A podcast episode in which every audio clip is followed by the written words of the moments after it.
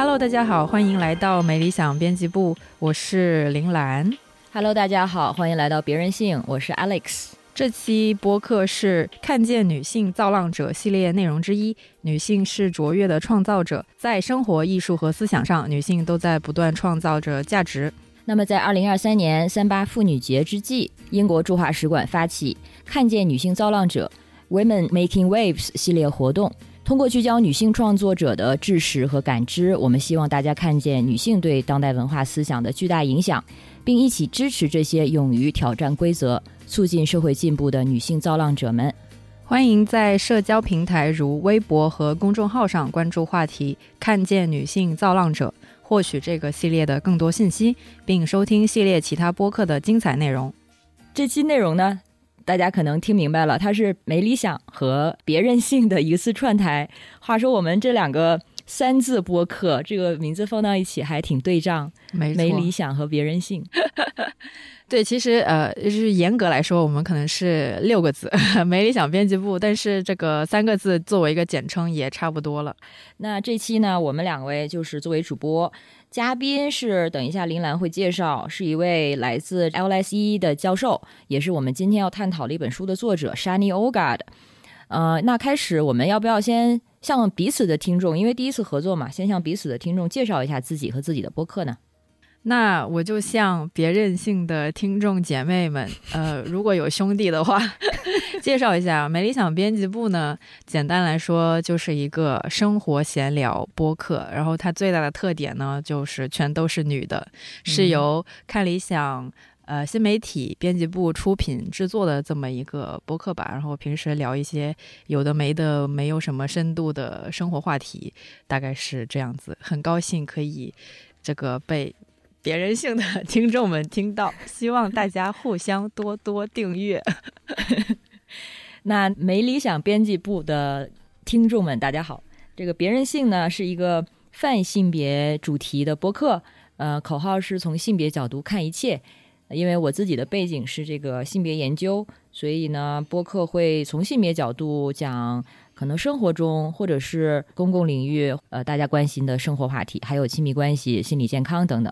然后像刚才林兰说的，这次我们合作的这个项目呢，是由这个英国驻华使馆发起，也要感谢没理想的姐妹机构，可以这么说嘛？呃，就是理想国牵线，可以，可以，可以。由理想国呢牵线邀请到了这次的嘉宾沙尼欧嘎的，因为沙尼欧嘎的这本书正是在二零二一年由理想国负责出版的。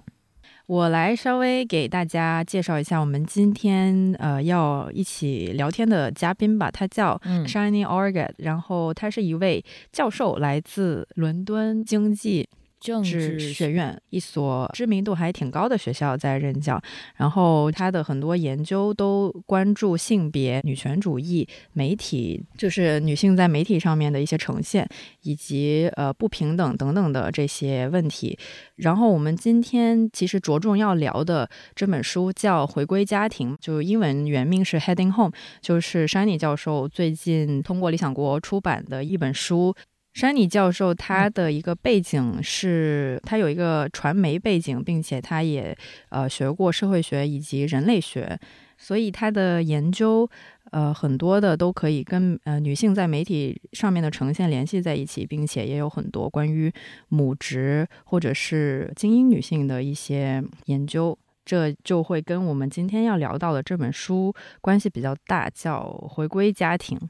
对，然后莎莉我不记得具体多大哦，但是应该也就不到四十。现在已经出了，包括《回归家庭》这本书，出了五本书了，好多。对，虽然有两本是合著，包括我们今天可能结尾也会问到的，他刚刚出了一本新的书，就是跟那个 Rosalind 合写那本。嗯五本书啊，就是非常年轻有为的一位学者。对，然后这个《回归家庭》这本书呢，像刚才林兰说的，它的原著英文是二零一九年出的，然后二零二一年由理想国出品。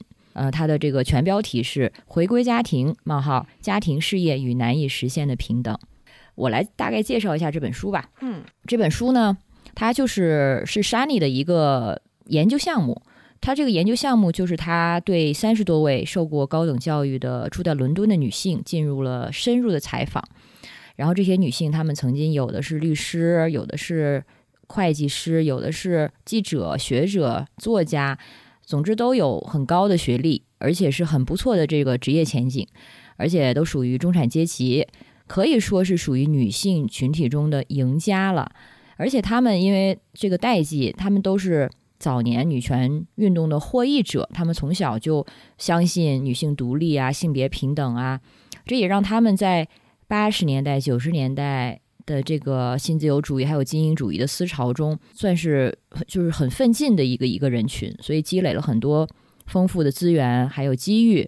但是呢，他们另外一个共同点就是都做出了一个看似前引号倒退后引号的选择，也就是他们放弃了自己多年的积累跟训练还有成就，选择做家庭主妇。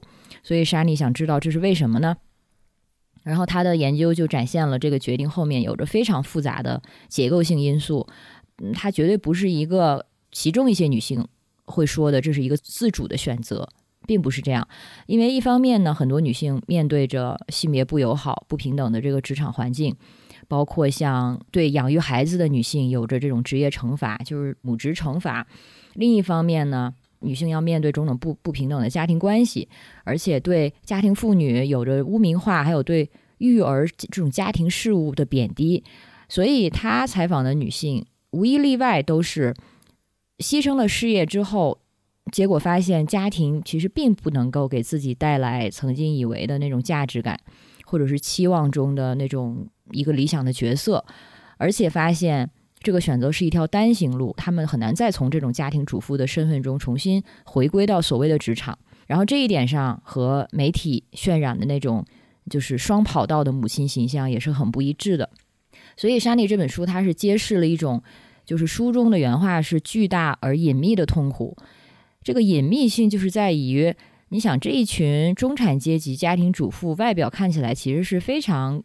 幸福光鲜的，但是这一切看似美满的幸福表面之后，其实是有很大的困境在后面，而且呢，他们的现状都隐藏在一个看似自由的个人选择之后。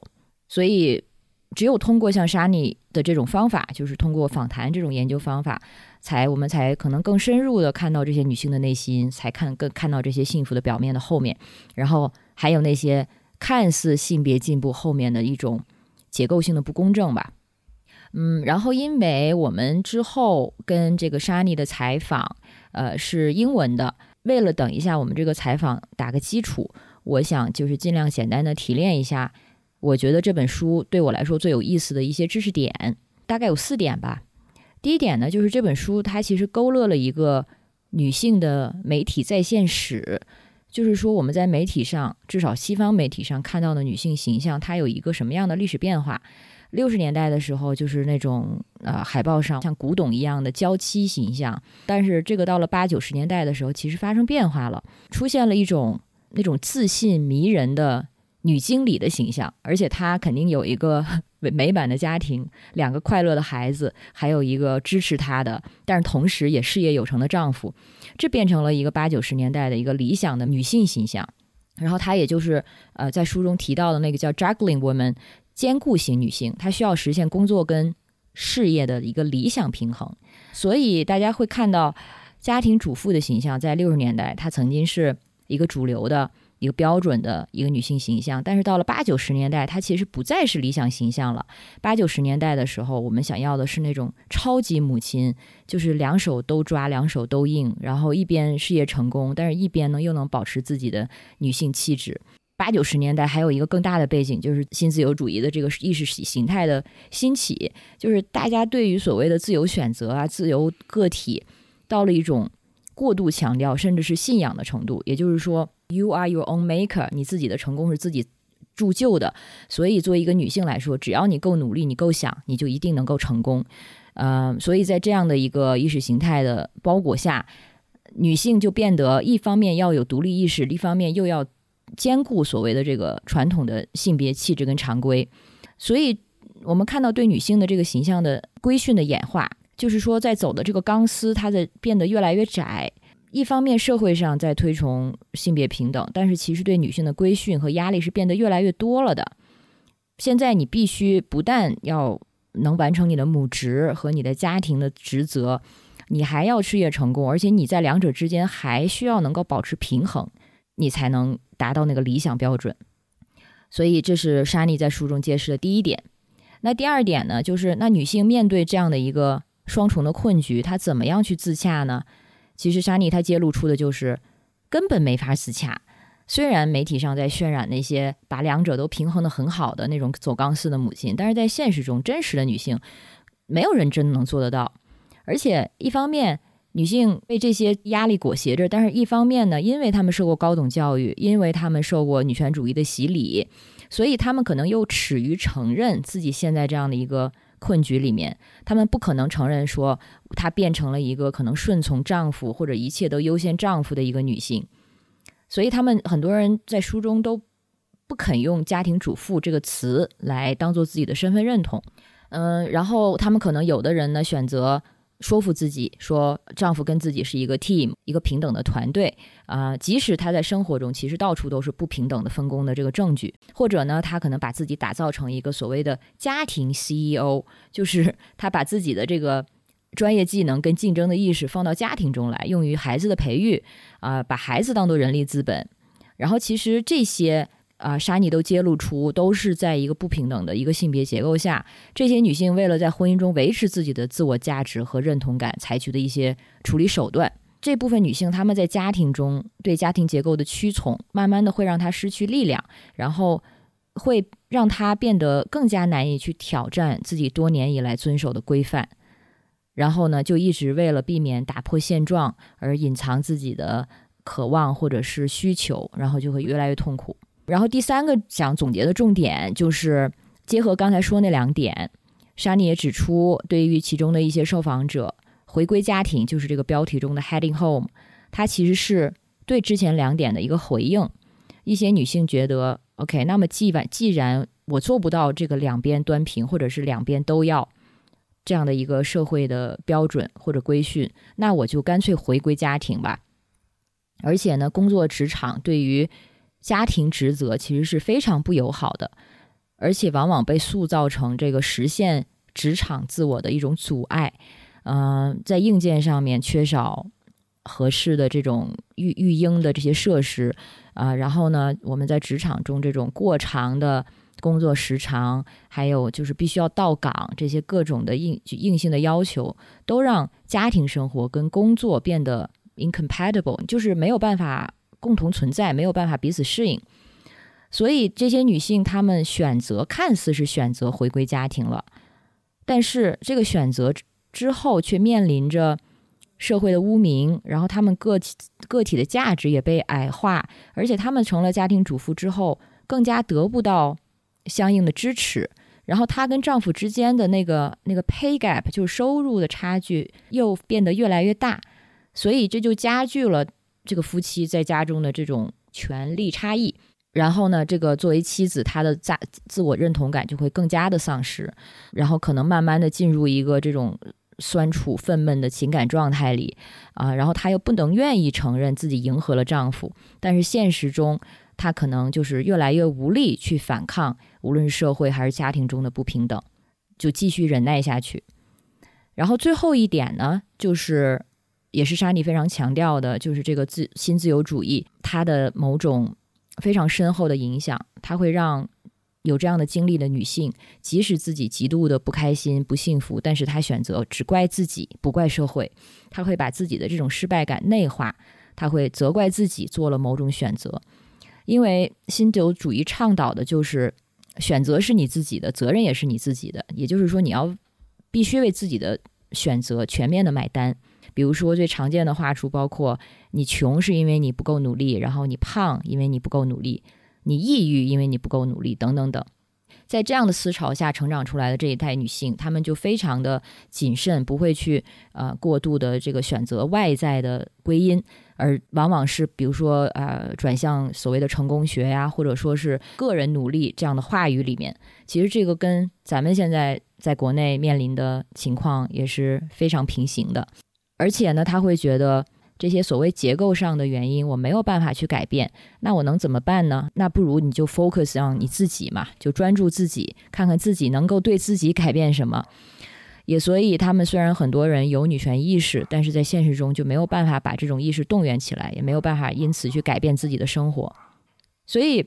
莎妮这本书，我觉得它最有利的地方就是它戳破了，就是自由选择它是一个幻想，呃，然后女性很多时候是被迫做的选择，然后被迫要强，而且呢，我们也不应该就是指着能在个体的身上找到所谓的解决方案，因为这些问题它都是制度性的，我们只有戳破真正的问题，也就是这种结构性的性别不公，它才是解决问题的真正的开始，但是。那具体怎么做呢？这个可能也是我等一下最想问莎妮的。这个道理都懂啊，但是在现实中，我们其实很多时候做这种现实中的抵抗，它就是很艰难。林兰对这本书有什么 感受跟看法？我其实刚接触啊这本书之前，一个最大的问题就是。在于哇，他居然去写精英女性哎，然后当然这个问题，莎妮她在书的很前面，应该是前言部分就又去解释这个问题。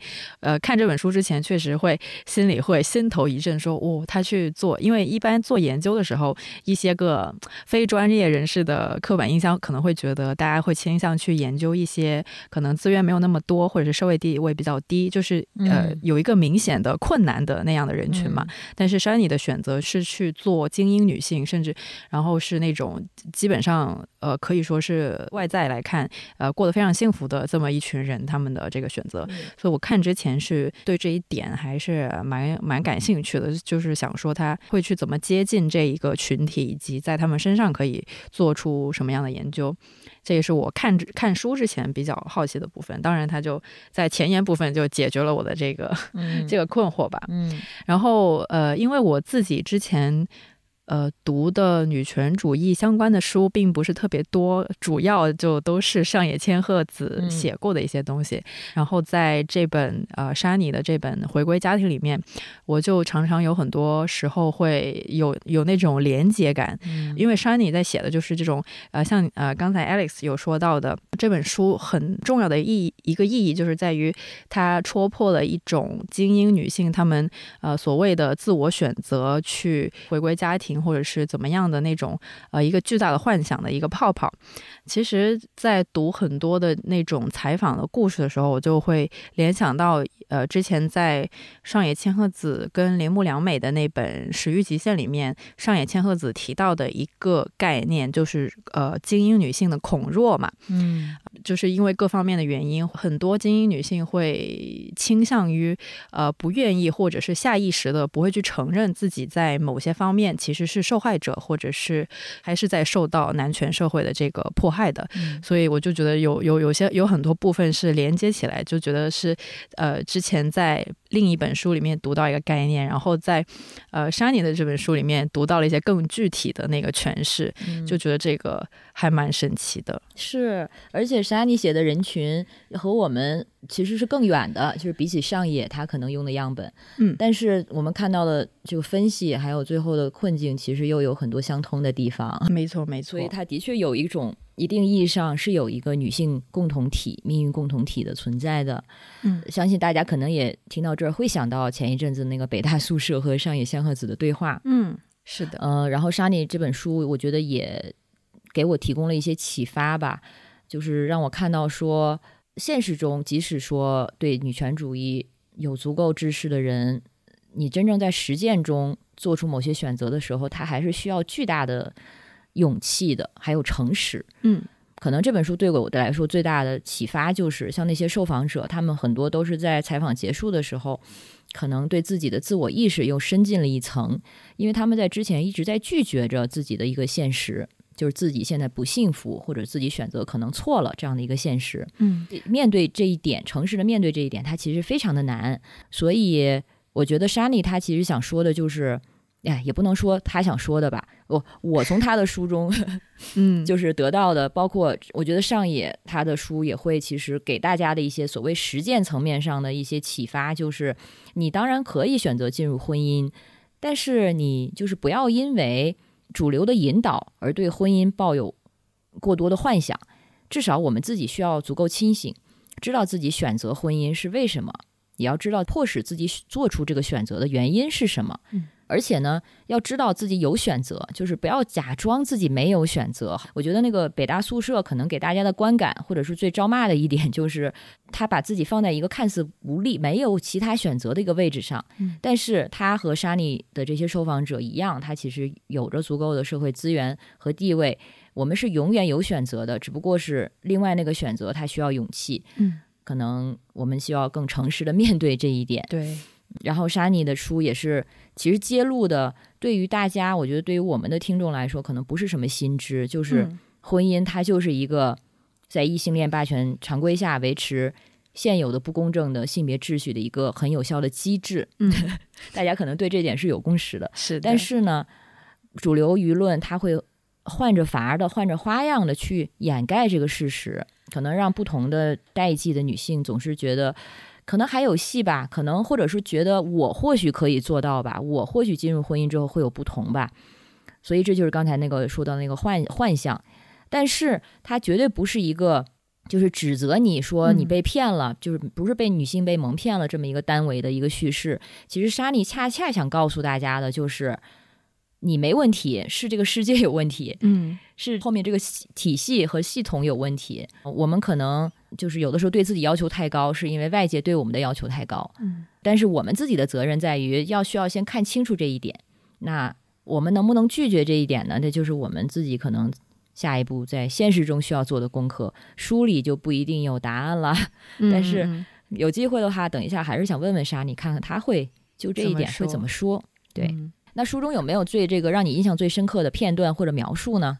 我们在这个进入跟莎妮的采访之前，也可以跟大家念一小段。其实整本书对于我来说还蛮多地方都被我画了线，但是我我挑的这一个部分可能不是特别重要的一个部分，但是确实让我有点联想到呃自己现在在做的事情，我就先嗯简单念一下，它是第二百七十二页，呃，应该应该是已经接近结尾的一个部分，在里面呢，呃，山妮就写到。贝兰特发现，女性抱怨已成为美国女性文化话语主流形式的一种类型。然后，抱怨一直充当着女性怒火和欲望溢出的安全阀，即一种应对对男性特权和压迫的反抗的模式。因此，抱怨作为一种语言类型，既是自我表达，又是自我约束。它既开辟了抵制父权支配言论和做法的空间，又暗中否定了可以用行动来改变产生抱怨的根本环境。这一页的还有下面一部分，就是你看我后面也画了星星，还有什么？那段很好。对对对对，然后呃，在在下面一点点，然后山妮继续写道：如果像贝兰特说的，妇女情节剧的首要任务是把抱怨。搬上台面，那么对本书探讨的很多当代妇女、新自由主义、女性主义文体来说，首要任务便是把自信、平衡和幸福搬上台面，而不是抱怨。情节剧会呃承认并说明女性的遭遇，而当代信息文化和新自由主义女性主义的文化符号，则大体上否定了妇女的遭遇、失落和抱怨。呃，为什么嗯 我选这一段的原因呢？是因为呃，因为咱就是做这个播客事业，或者是作为一个女性创作者或者是写作者吧，有时候嗯难免写一些东西，会觉得自己是不是在、呃、当一个怨妇，就哦，对对对有会有很多抱怨，而尤其是像没理想这种播客，就是有点呃，其实我们没有那么的正经吧，就嗯。就比较闲聊很多，所以经常说的那些东西都是比较真实，也没有被加工过的一些个人经历，呃，也也也也会有很多抱怨在里面。但是看到、嗯。看到这边这个山妮写到的这些，我就会觉得说，嗯，以后还是要呃，可以适当的多做一些怨妇式的选题。是是是，还是还是应该继续把，呃一些呃平时感到不好或者是奇怪或者是不舒服的东西都呃继续说出来，还是很重要的。虽然说更重要的事情是 想办法改变或者是推推进一些现象吧，但是不要不要不要因为一些个新自由主义的那种思想，觉得我们应该呈现呃更好或者是更优秀的一些形象，而不去嗯不去诚实的面对自己。没错没错。也是为什么我特别喜欢这一段。嗯我不知道他说的抱怨在原文中是什么词啊，会不会是像那个 wine 啊，或者是 nag 这种，其实都是很有性别指向的，一般都是用于女女的唠叨啊等等等。没错，嗯，他是把这个重新的证明化，就是说我们其实首先要表达充分的表达自己的不满，而不是像书中很多女性的这个受访者一样，就是压抑着自己，或者说把自己的这个失败感内化。嗯，其实这个抱怨它也是有能量的。嗯嗯嗯。我选的这一段呢，刚好是比较开头的部分。嘿，好呀。对，导言的部分，它是三十六页开始的。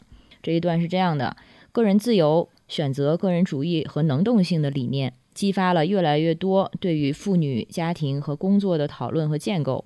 从更大范围上说，他们已经成为女权运动及其政治主张的核心概念，并且同我们独立、自由、自主。我们有选择，而且按自由意志做出选择，因此我们个人对选择的后果负全部责任。这种经典的美式信念紧密相连。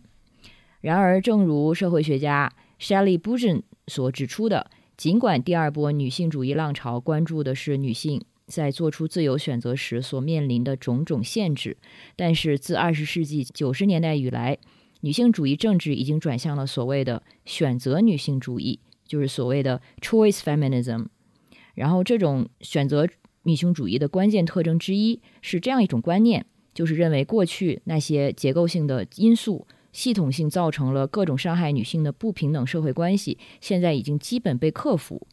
这就意味着男女人生中所有余留的差异都可以用个体有意做出的选择来解释。因此，选择女性主义的根本目的在于鼓励和认可女性个体的个人选择。后面还有一段，就是这种选择女性主义，它和新自由主义所要求的心理主体，就是一个理性的、精明的且自律的创业者，是惊人的契合的。然后这一点，我也觉得和我们现在所在的这个时代、国内的这个语境，它是非常相关的。呃，大家对于自我的要求的同时，可能忽略了这个后面结构性的困境。嗯，那我要分享的部分就是这一块儿。呃，你最想问莎妮的是什么问题啊？我最想问的其实就是那个关于自主选择的那种，我们怎么样去判断说这个才是我真正想要的东西？怎么样去排除一些个外部的洗脑？对对对，好，那我们就很快进入跟莎妮的采访吧。嗯。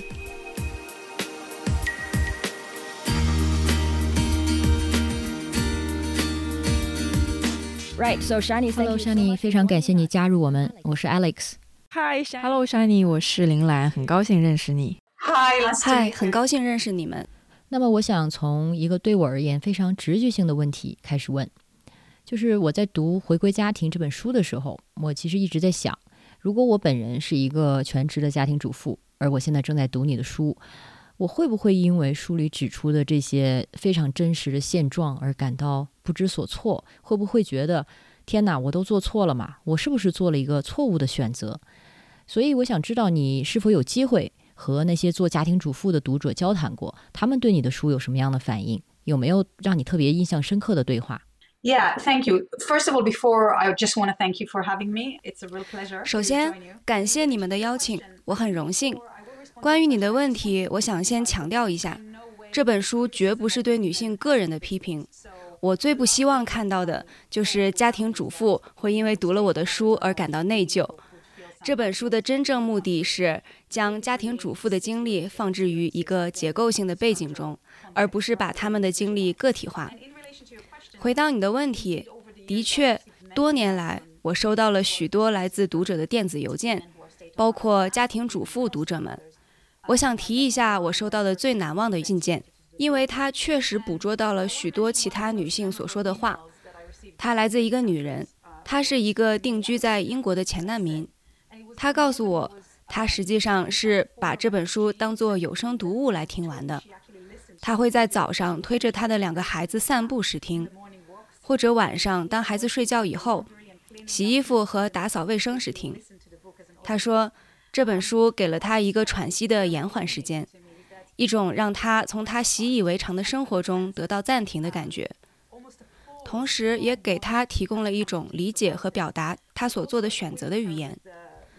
我从许多女性那里听到过类似的话，因为在这本书中，我的确试图把选择这个概念复杂化，并论述这样一个观点，那就是女性离开有偿工作的决定总是由选择这种话术表达着，但实际上是一个总是在限制和束缚内做出的选择。所以，读者们，尤其是家庭主妇读者们，一再告诉我，这本书帮助他们阐明了这一点。这也让他们能够真正表达以前无法表达的自己的感受，尤其是在某种程度上，让他们能够把自己成为主妇这个决定去私人化。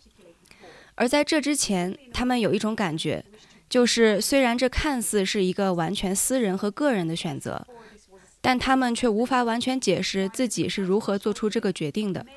这本书帮助他们意识到，这是一个他们做出的选择。但这是一系列因素的结果，既有个人因素，也有至关重要的外部社会因素和社会压力。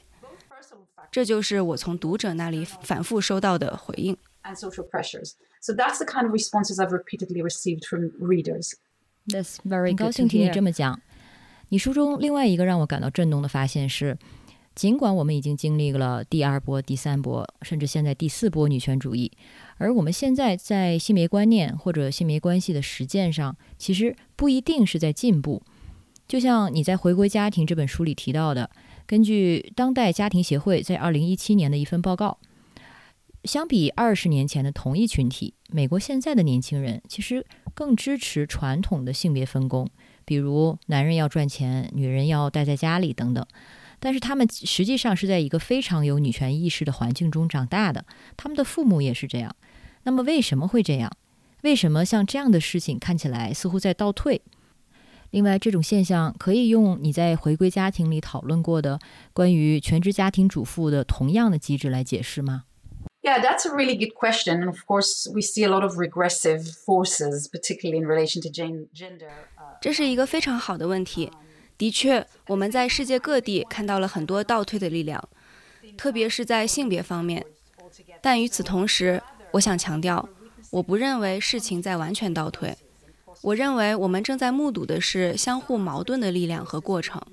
在某些方面，当然我们已经取得了巨大的进步，但与此同时，我的书强调的一个观点是，关于进步的言论和话语。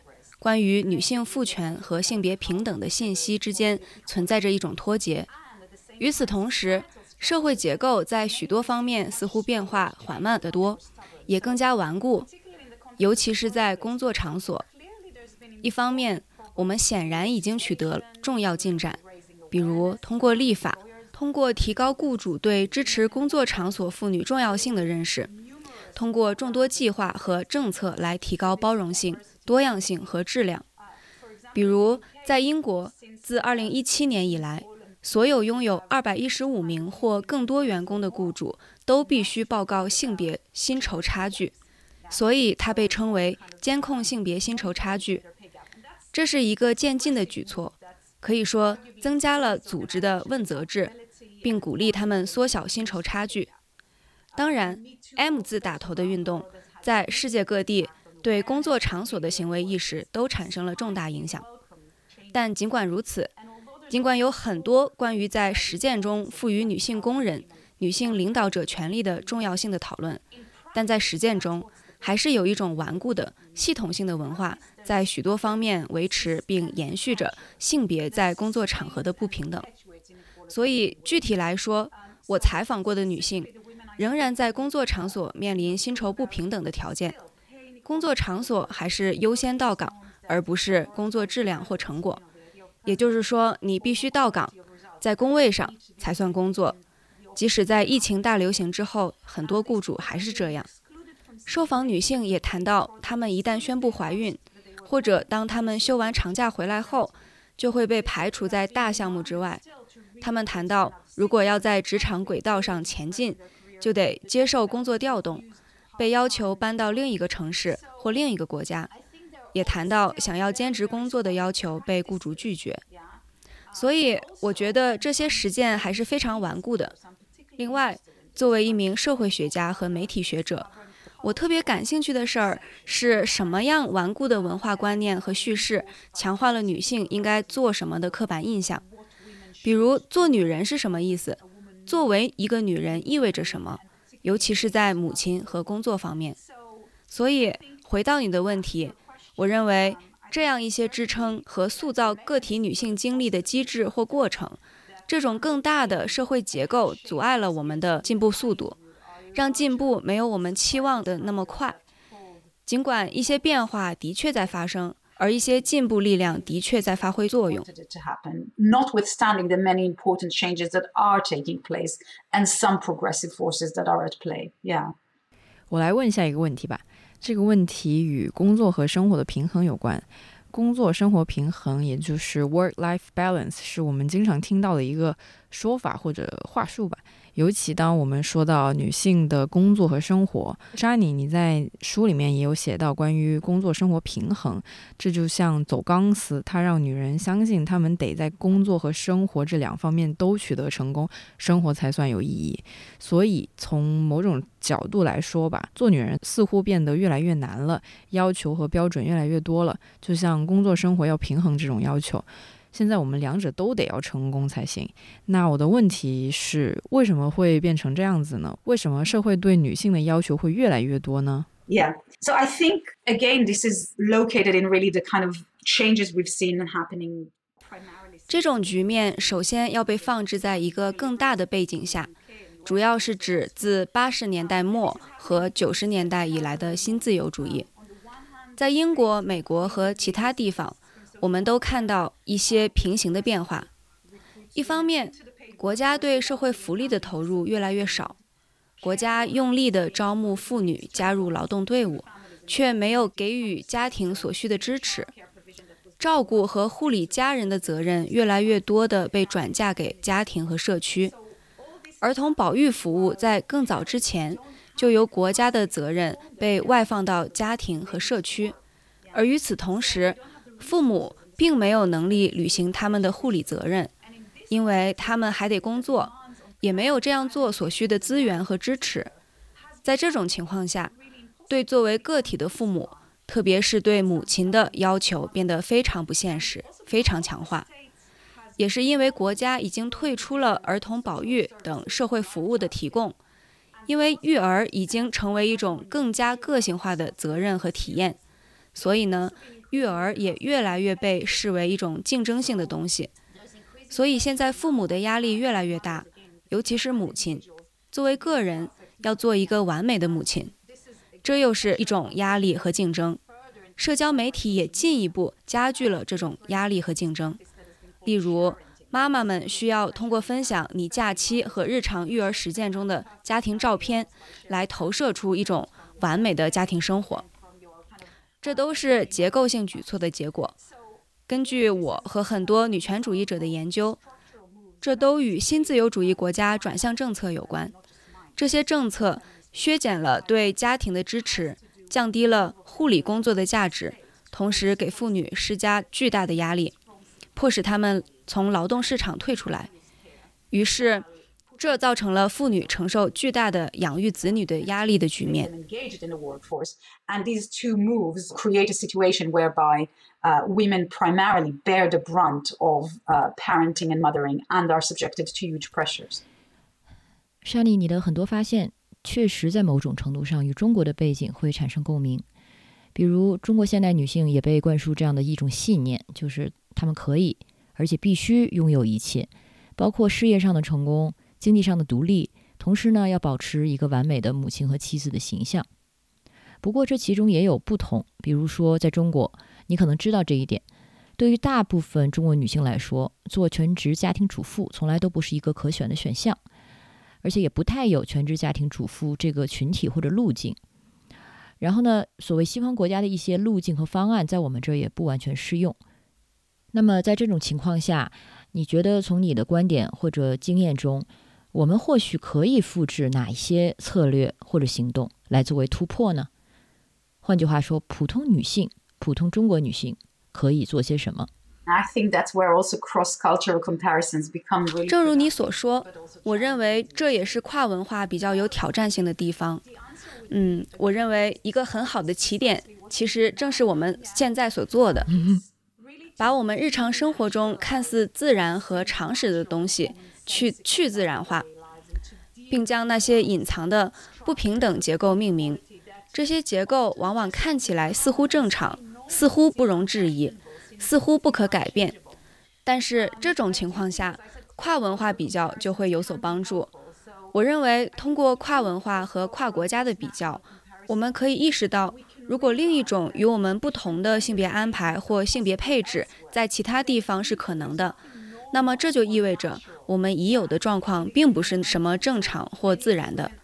比如，我采访的许多女性都把瑞典视为性别平等的乌托邦。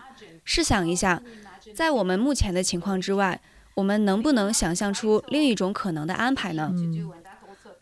我认为另一件重要的事情，这也非常适用于中国的背景，那就是将女性的经历历史化。在书中，我讲述了我采访的一位女性的故事。我叫她比阿特丽斯，她四十一岁。两个孩子的母亲，她是一名记者。她在生完孩子三年后离开了带薪工作。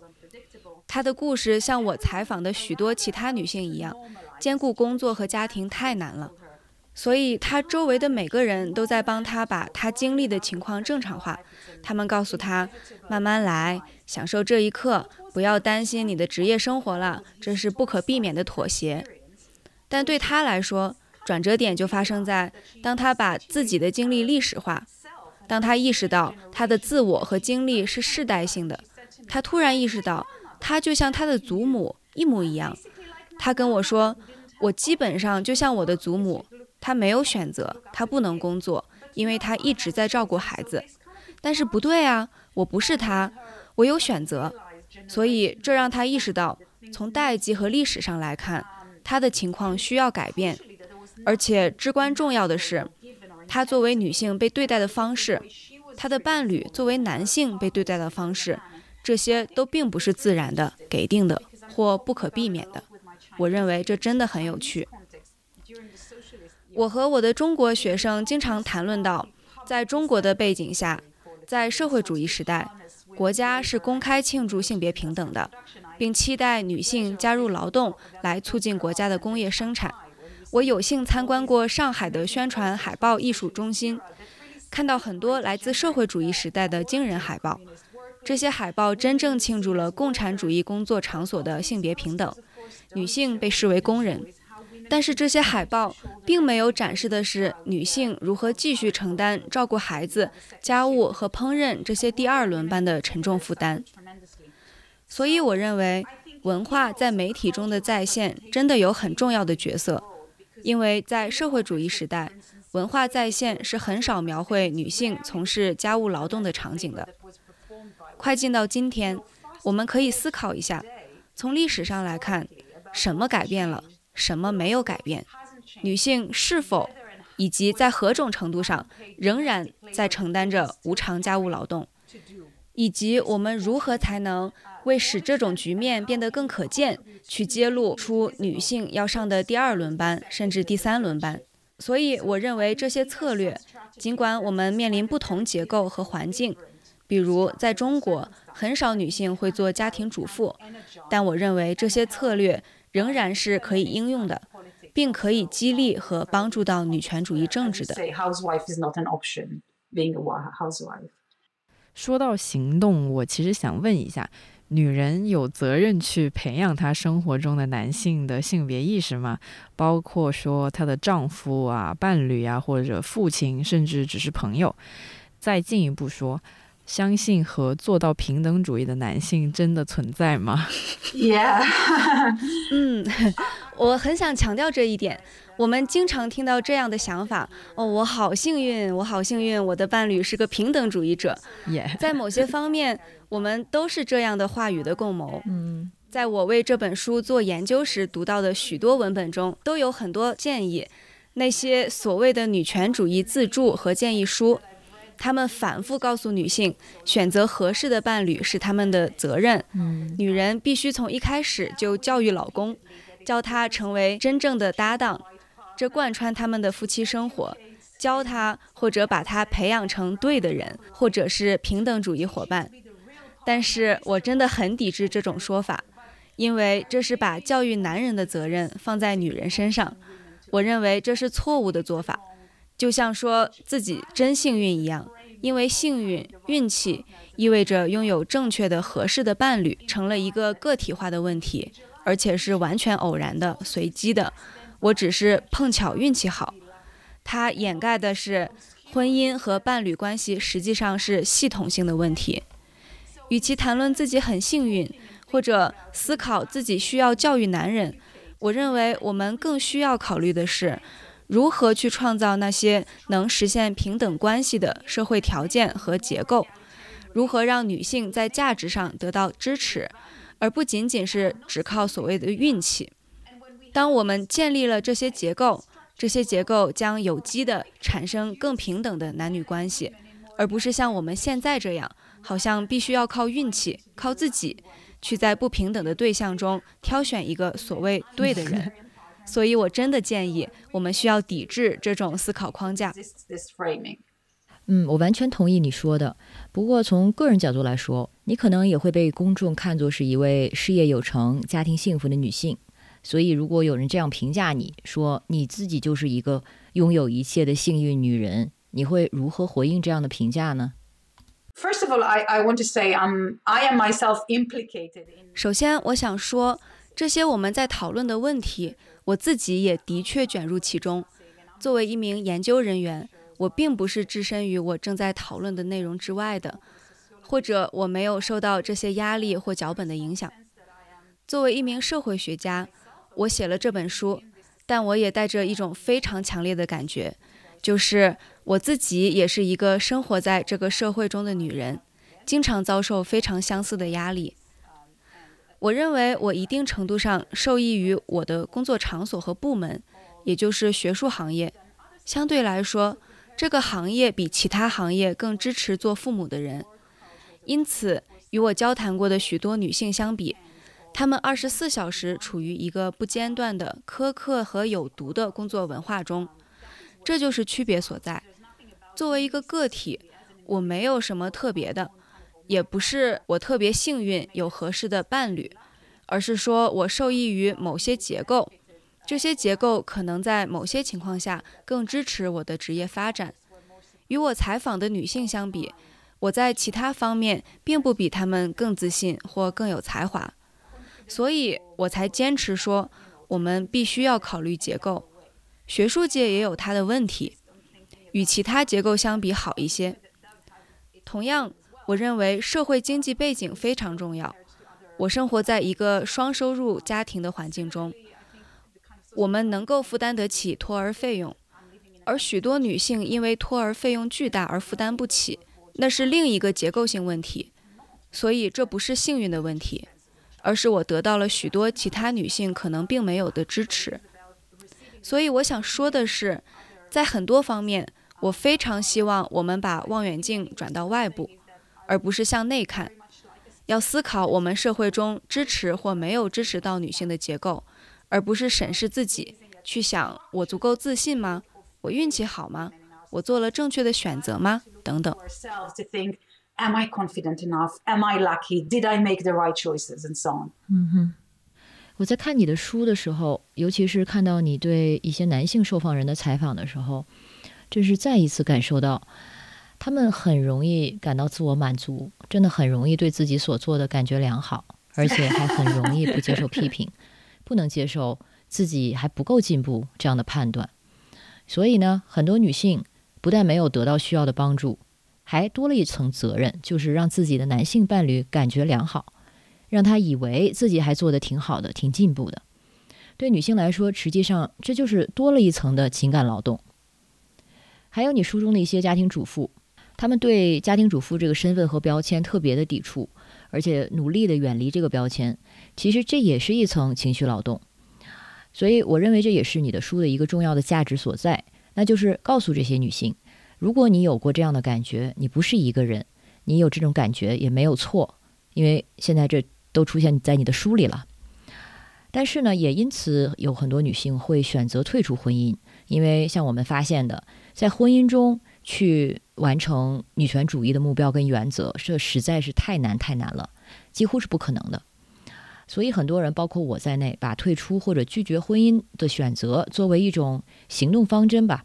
那么，你认为为什么有很多的女性仍然会感到自己是被迫使着，或者是被驱动着，一定要进入婚姻呢？Marriage and heterosexual marriage is, you know, a social construct, and 婚姻或者说异性恋婚姻是一种社会建构。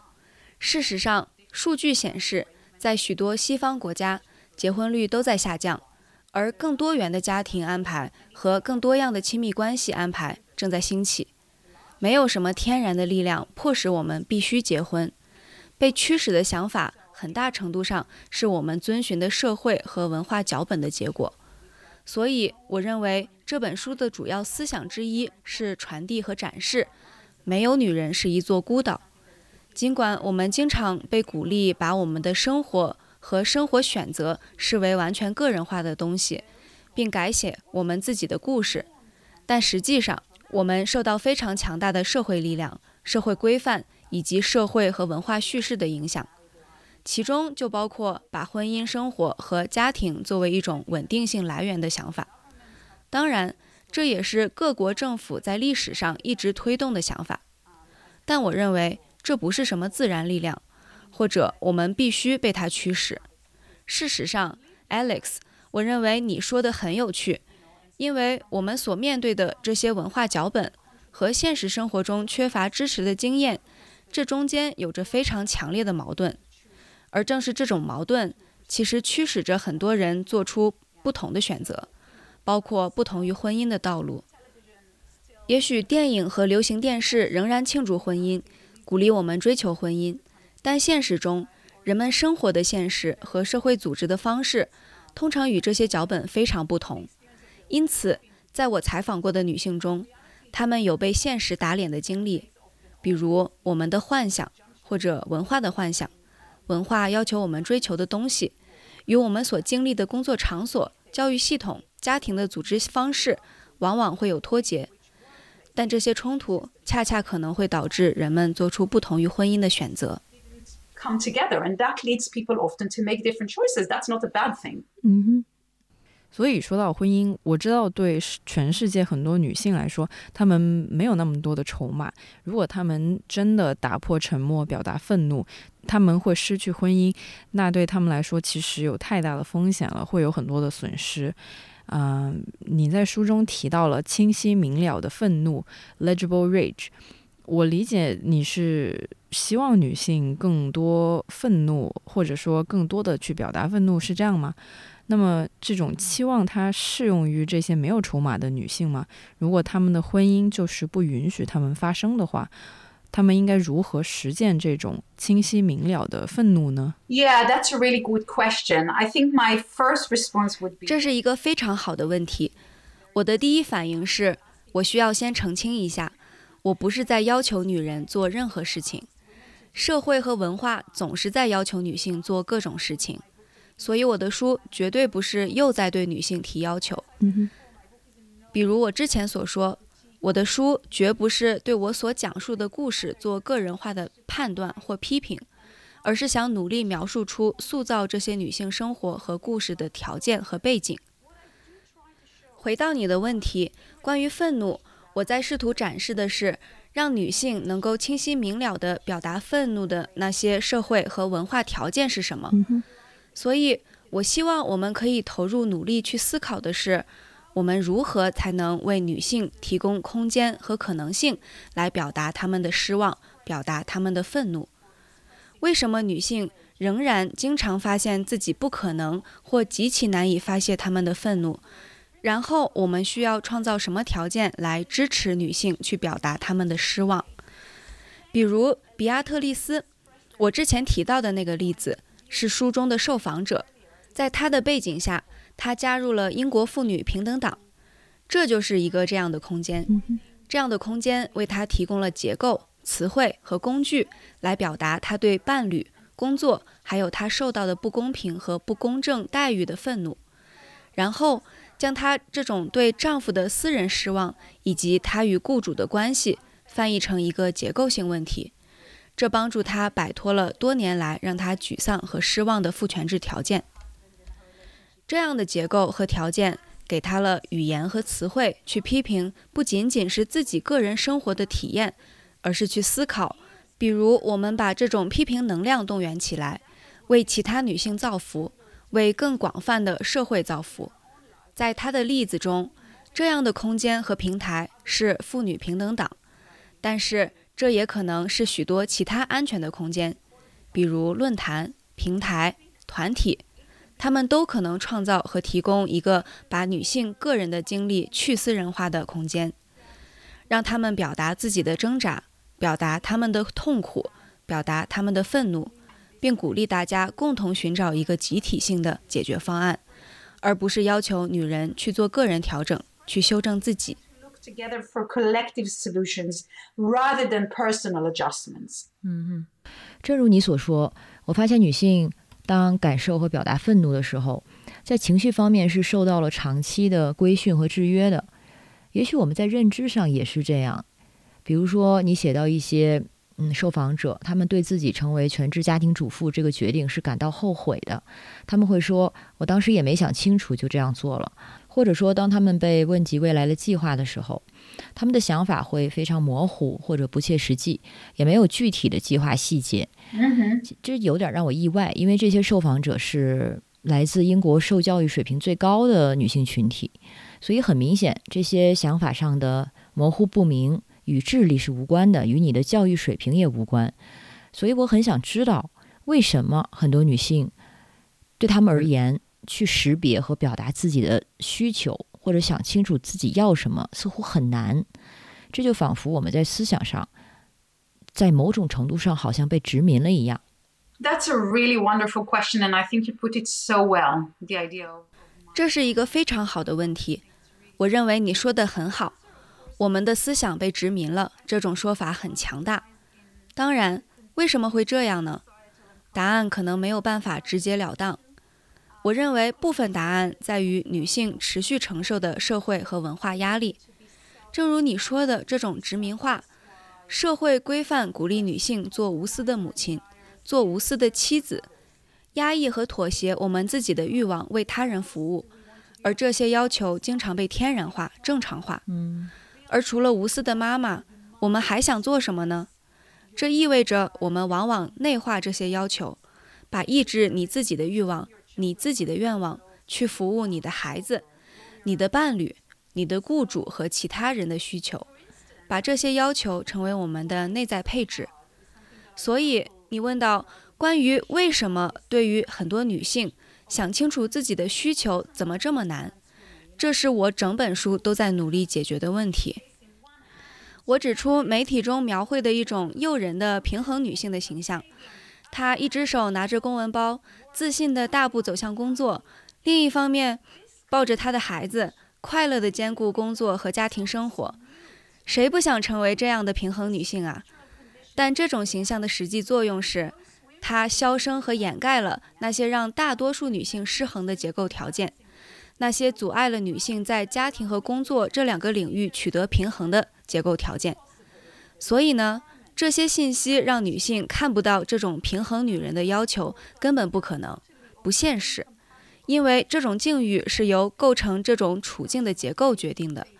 在这种结构中，家庭生活和工作生活经常完全不相容，还反而让女性将这种不相容视为了一种个人失败。另外，很可悲的是，我认为我们所生活的文化仍然在鼓励女性否认、调节或者埋葬我们的愤怒，埋葬我们的失望。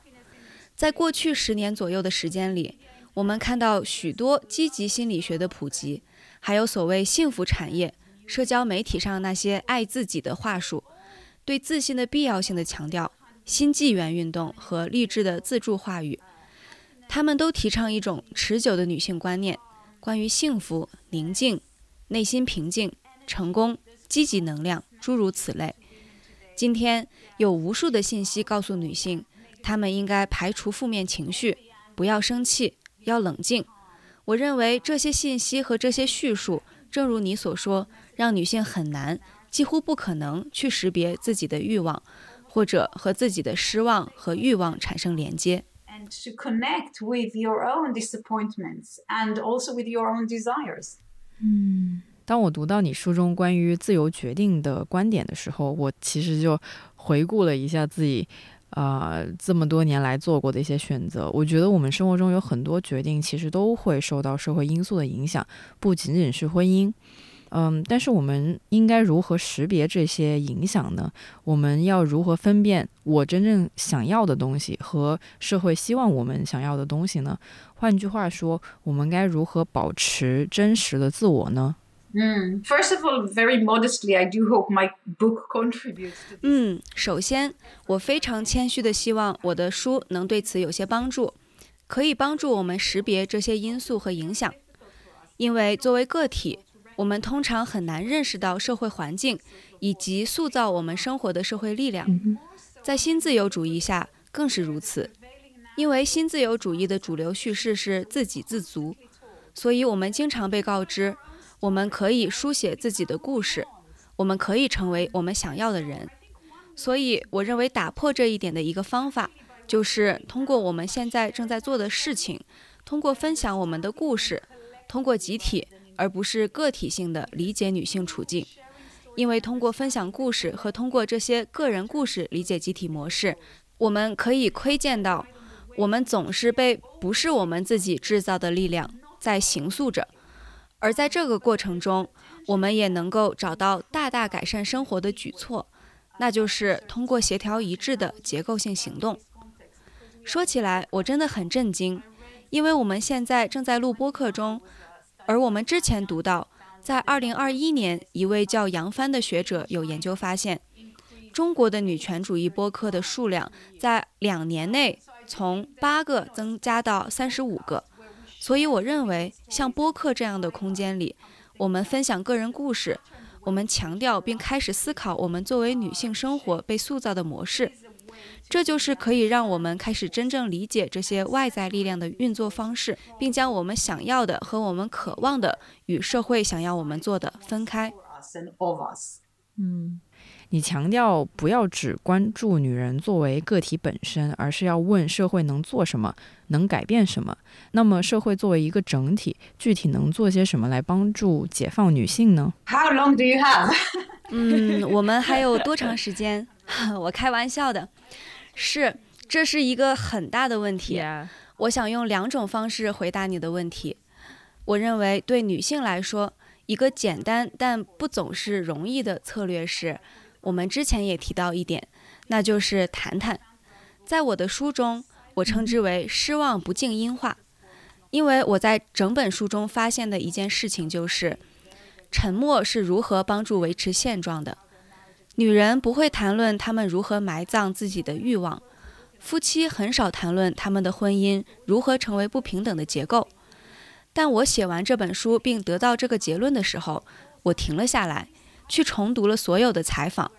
我突然想起了，或者发现了女性生活中普遍存在如此多的沉默。比如受访者之一塔尼亚，她的丈夫回家后经常取笑她什么也没做。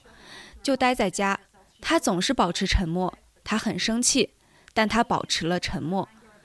受访人泰斯总是先给孩子们上菜，然后给丈夫，然后再给自己上菜。他知道这是错的，他很难过，但他什么也没做。受访人丽兹抑制住了他对家里劳动分配不均的愤怒。我认为，除了我们的生活受到他人、社会。工作场所、伴侣的多种限制之外，我们女性还通过保持沉默来约束自己。所以，我想说，我们需要做的一件事就是取消失望的静音键。在我看来，我们需要迫切考虑工作场所的不平等和家庭的不平等之间的关系，因为我们经常单独讨论这些问题。婚姻中存在问题和不平等，他做的不多。家务活儿都是我做的，然后我们讨论女性在工作场所中的不平等，而二者实际上是相互连接的。因此，我们需要从根本上重新思考长时间工作这种工作文化。即使在疫情之后，这种文化仍然是许多工作场所的特征。这使得妇女及其伴侣以任何有意义的方式参与家庭生活都变得极其困难，甚至不可能。工作场所继续要求他们的员工将他们的个人生活与工作生活完全分开，就好像两者真的能分开一样。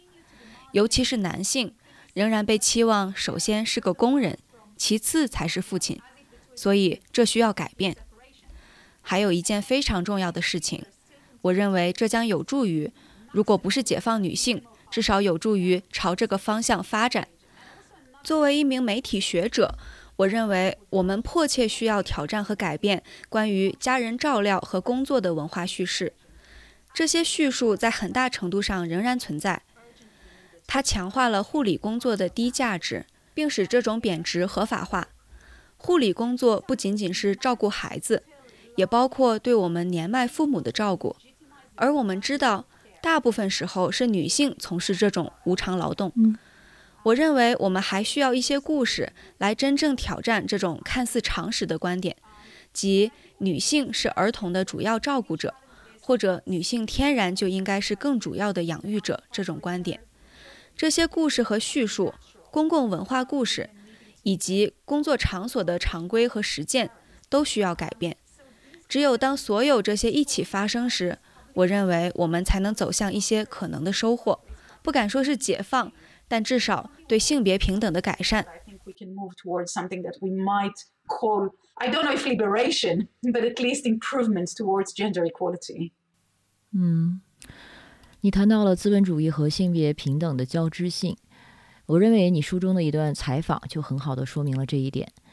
这段话是来自一个全职主妇。她自己非常讨厌那些关于家庭主妇的刻板印象，比如说每天无所事事，就是睡午觉或者看杂志等等。她对这个形象表示了非常强烈的反感。而我认为，从她的话中，你会看到一个好女人的形象和一个好资本主义社会成员的形象开始融为一体了，变得不可分割。一方面呢，作为资本主义规训的结果。我们对于无所事事这件事会感到非常的耻辱。另一方面，这个母亲作为一个家庭主妇所做的事情，为家庭所做的巨大贡献，却总是被认为是无所事事。所以，这简直就没有给她留下任何出路。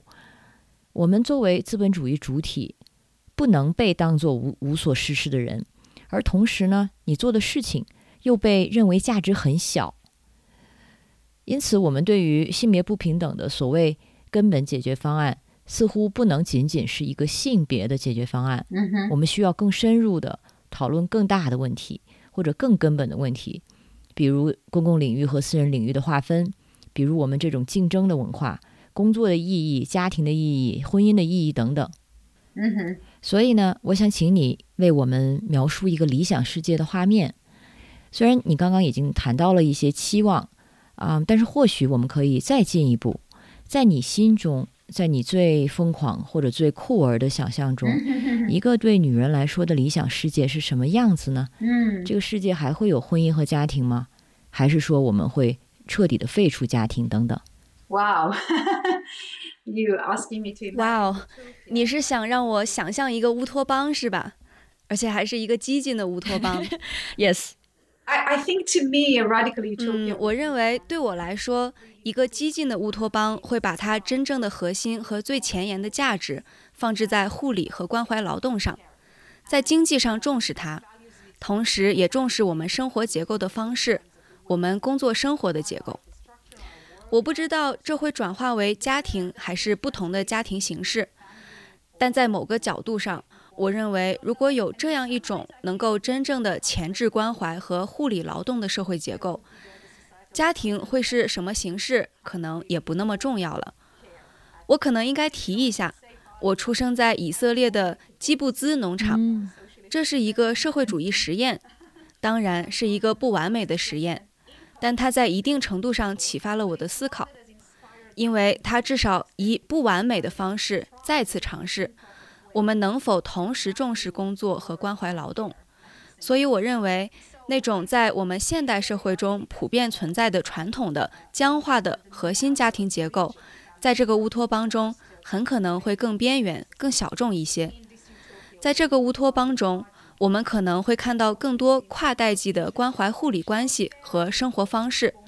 这些可能正在从这个世界上消失的关系和方式会重新出现，比如不同世代的人生活在一起，比如社区式的孩子养育方式，而护理和照顾劳动在这里会得到奖励和重视，对社会的顺利运作的重要性会被认可。嗯，它不会被后置和低估。所以，这就是我的乌托邦可能会是什么样子。而且我认为，在这里，基于性别区隔的生产和再生产关系会受到根本性的挑战，因为这种分隔的核心是对护理劳动或者再生产劳动的贬低。他认为经济生产才是最重要的，而看不到这两者是相互依存的。当然，我也同意你的观点。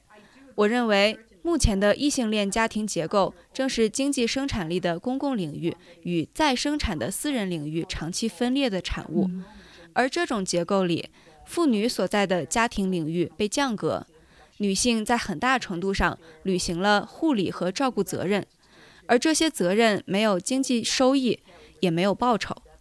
所以，我不知道我能为你描绘一个多详细的乌托邦，但是如果我需要围绕一个核心价值。那就是护理和关怀劳动。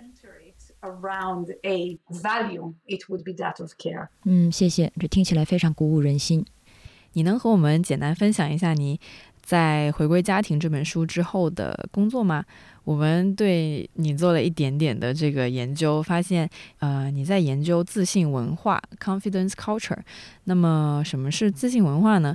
可不可以和我们多谈谈你的这本新书？Sure, thank you. So, um, confidence culture is my new 当然，谢谢你。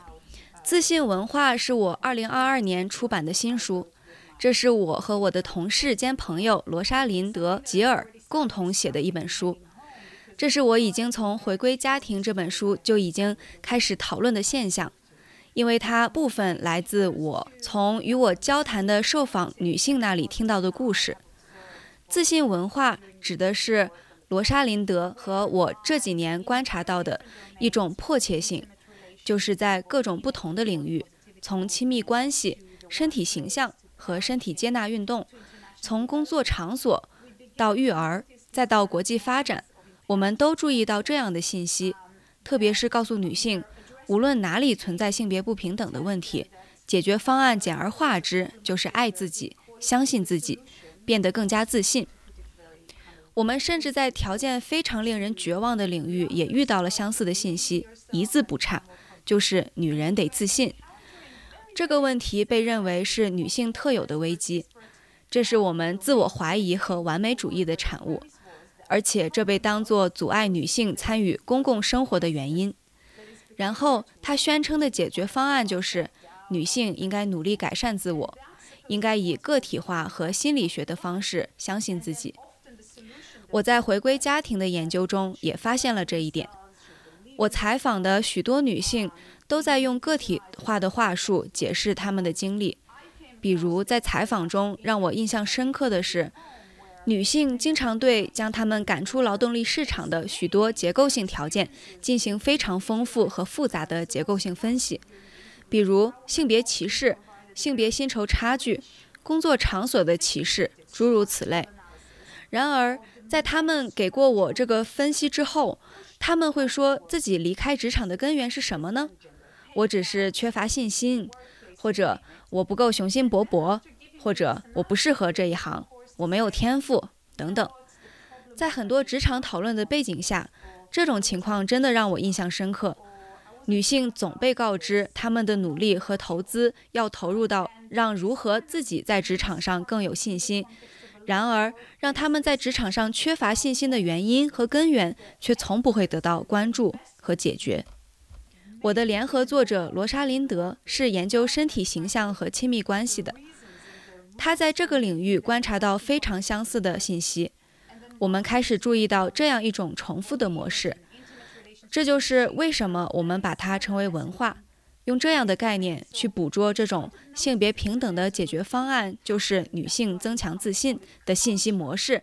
在书中，我们也玩了一点文字双关，同时用了 culture 文化和 cult 邪教两个词，因为这种现象不仅仅是文化，也是邪教，它几乎已经成了毋需质疑的信仰。谁不想更自信呢？谁会反对自信？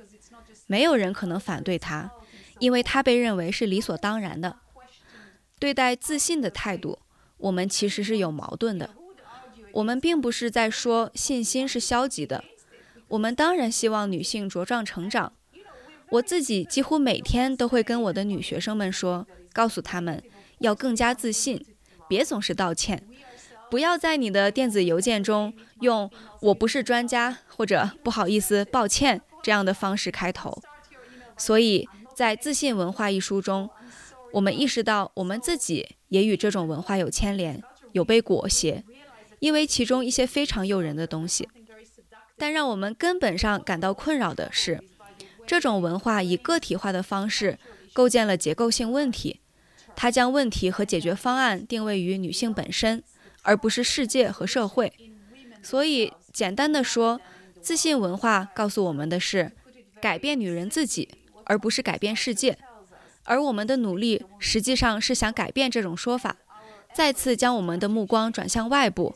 去思考，我们如何才能修复世界，而不是修复女人。How can we fix the world rather than fix the woman？你刚刚说这句话，简直就是这期的标题。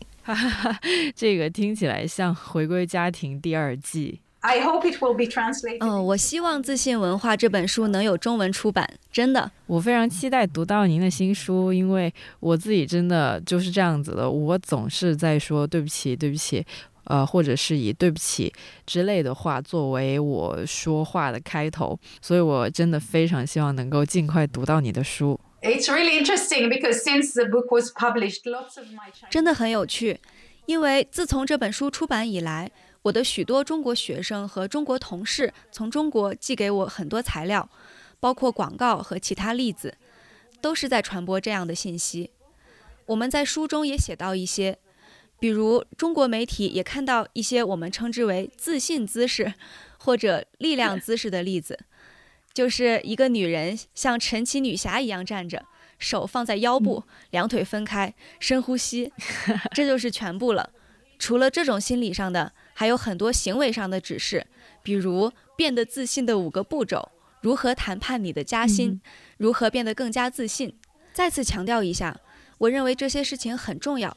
但他们把责任推到了我们身上，要女性作为个体为加薪而奋斗，以使工作场所更加公平。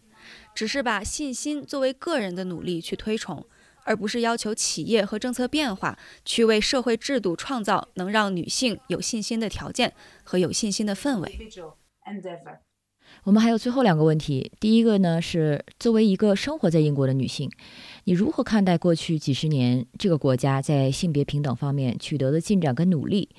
你有没有目睹到一些政策变化或者文化行动上的积极的例子？I think you know there's lots of criticisms. I think things there are some important progress that has been made. 我认为对于英国的性别议题的确有批评，但也在立法层面取得了一些重要进展。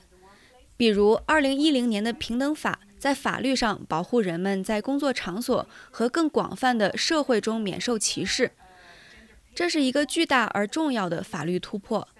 还有我已经提到过的，二零一七年引入的性别薪酬差距监测，它使组织和公司必须更加负责，甚至可以说这是通过点名来完成的。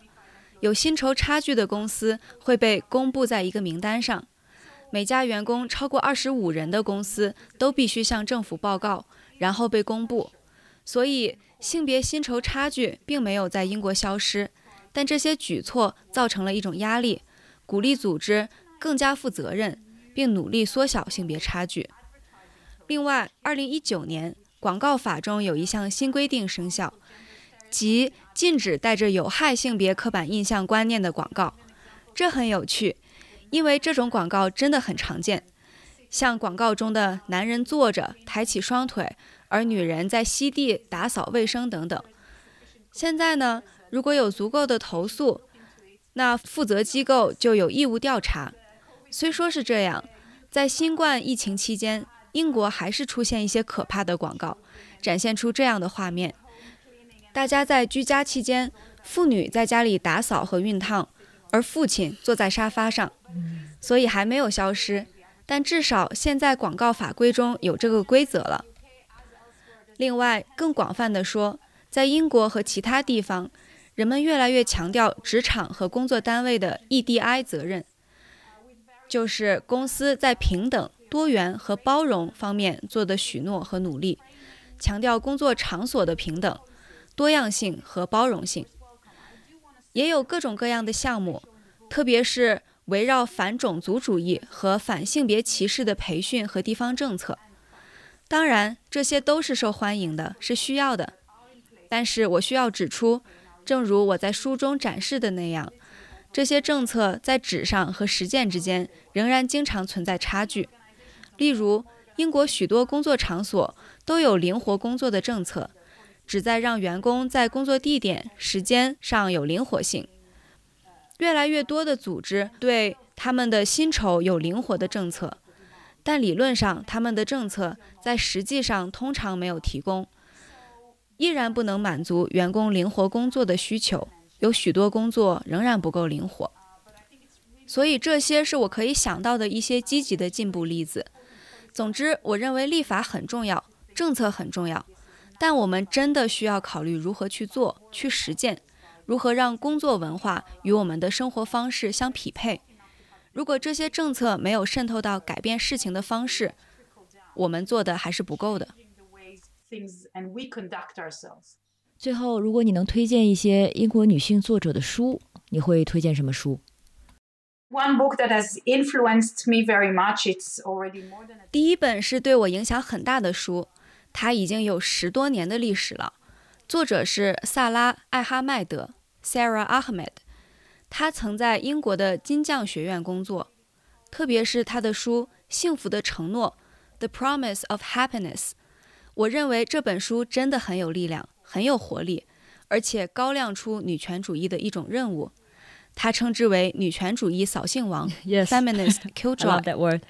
对，就是说，作为女权主义者，我们在扼杀父权塑造的幻想。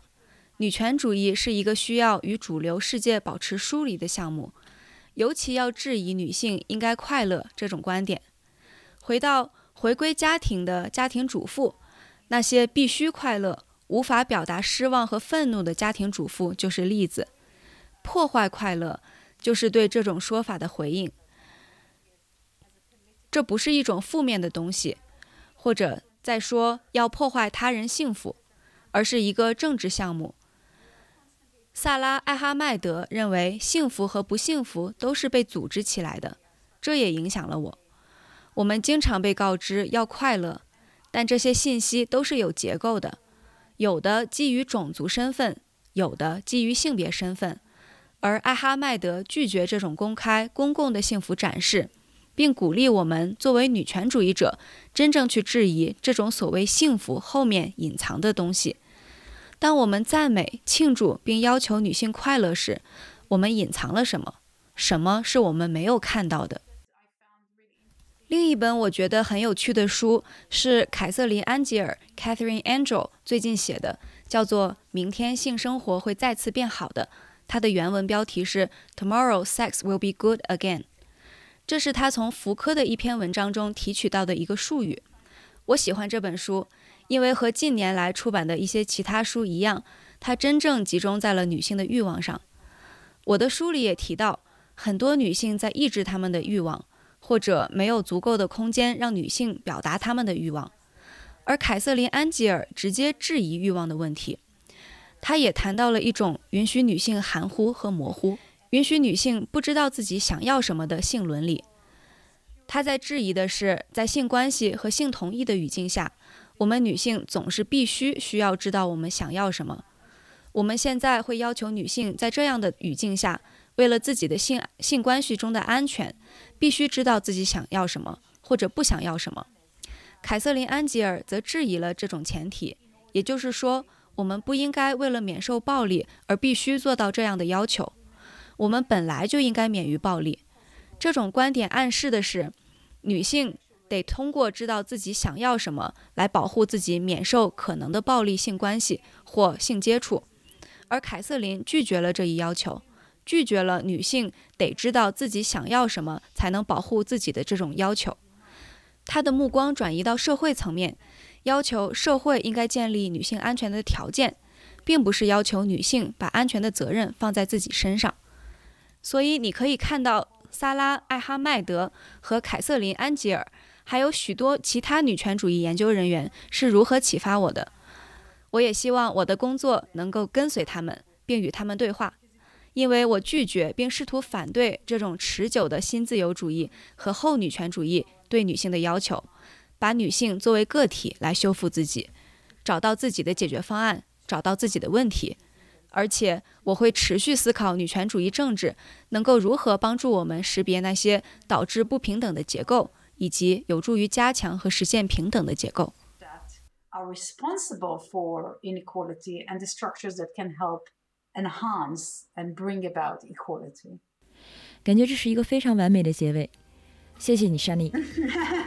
谢谢你，拜拜。今天很开心。Thank you very much. Bye, bye, bye.